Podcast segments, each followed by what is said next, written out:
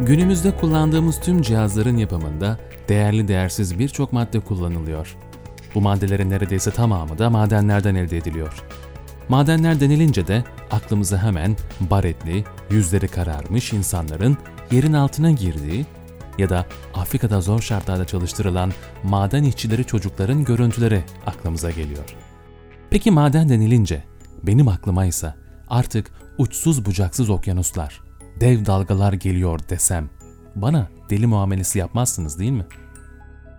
Bilim insanları dünyanın fosil yakıtlardan vazgeçtiğinde ya da daha doğru ifadeyle fosil yakıt kalmadığında ne yapacağını araştırıyor. Fosil yakıtlardan vazgeçilince de doğal olarak çeşitli madenlerden elde edilen dev aküler kullanılmaya başlıyor. Bu dev akülerin imalatı sırasında kullanılan farklı ana metal madenlerin elde edilmesindeki çevresel, sosyal ve ekonomik maliyetler de dikkatimi çekiyor. Bu araştırma günümüzde kullanımı gittikçe artmakta olan elektrikli araçların akü imalatlarında gerekli metaller için madenciliğin nerede yapılması gerektiğine ilişkin olarak yerin değil, okyanusun altını üstüne getirmemiz gerektiğini söylüyor. Peki ama nasıl? Derin Deniz Madenciliği şirketi olan Deep Green isimli şirket tarafından devreye alınan bir çalışmada kara cevherlerinden metal üretmenin etkilerinin derinlemesine karşılaştırılmasını sağlayan yaşam döngüsü sürdürülebilirlik analizi ve standart yaşam döngüsü analizi kullanılmakta. Önümüzdeki yıllarda yaklaşık 1 milyar elektrikli araç üretmek için tahmin edemeyeceğimiz kadar nikel, kobalt, bakır ve manganez gerekiyor.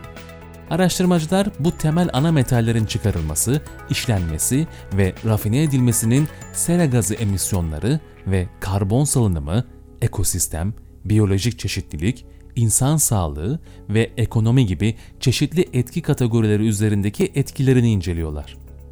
Bu araştırmada elma elma karşılaştırması yapılabilmesi için aynı madenlerin hem karadan elde edilmesi hem de okyanuslardan elde edilmesi karşılaştırılmış.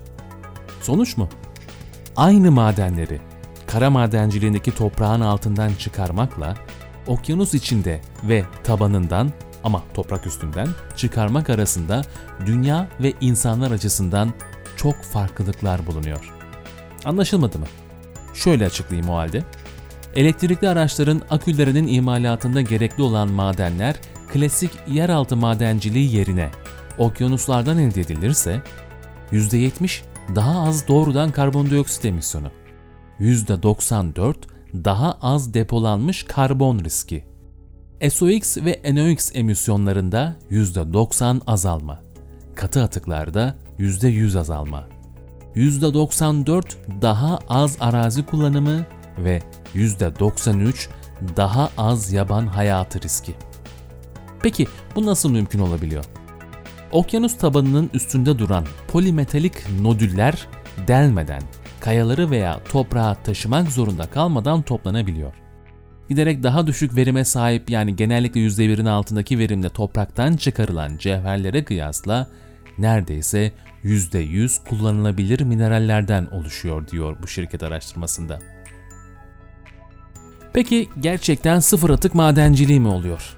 Bu, nodüllerden metal üretmenin milyarlarca ton atık üreten ve ölümcül toksinleri toprak ve su kaynaklarına sızdırabilen karasal madencilik işlemlerinin aksine neredeyse sıfır katı atık ve toksik atık üretme potansiyeline sahip olmadığı anlamına geliyor.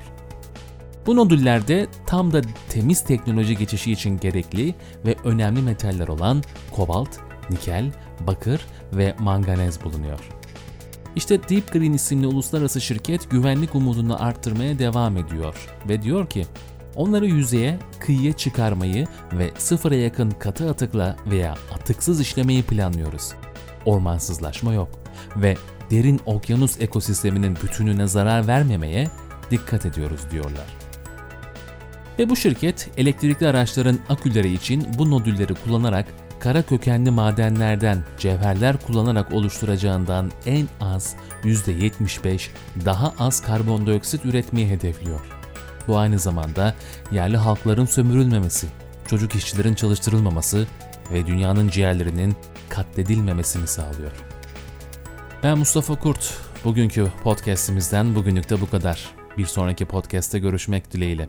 Hoşçakal.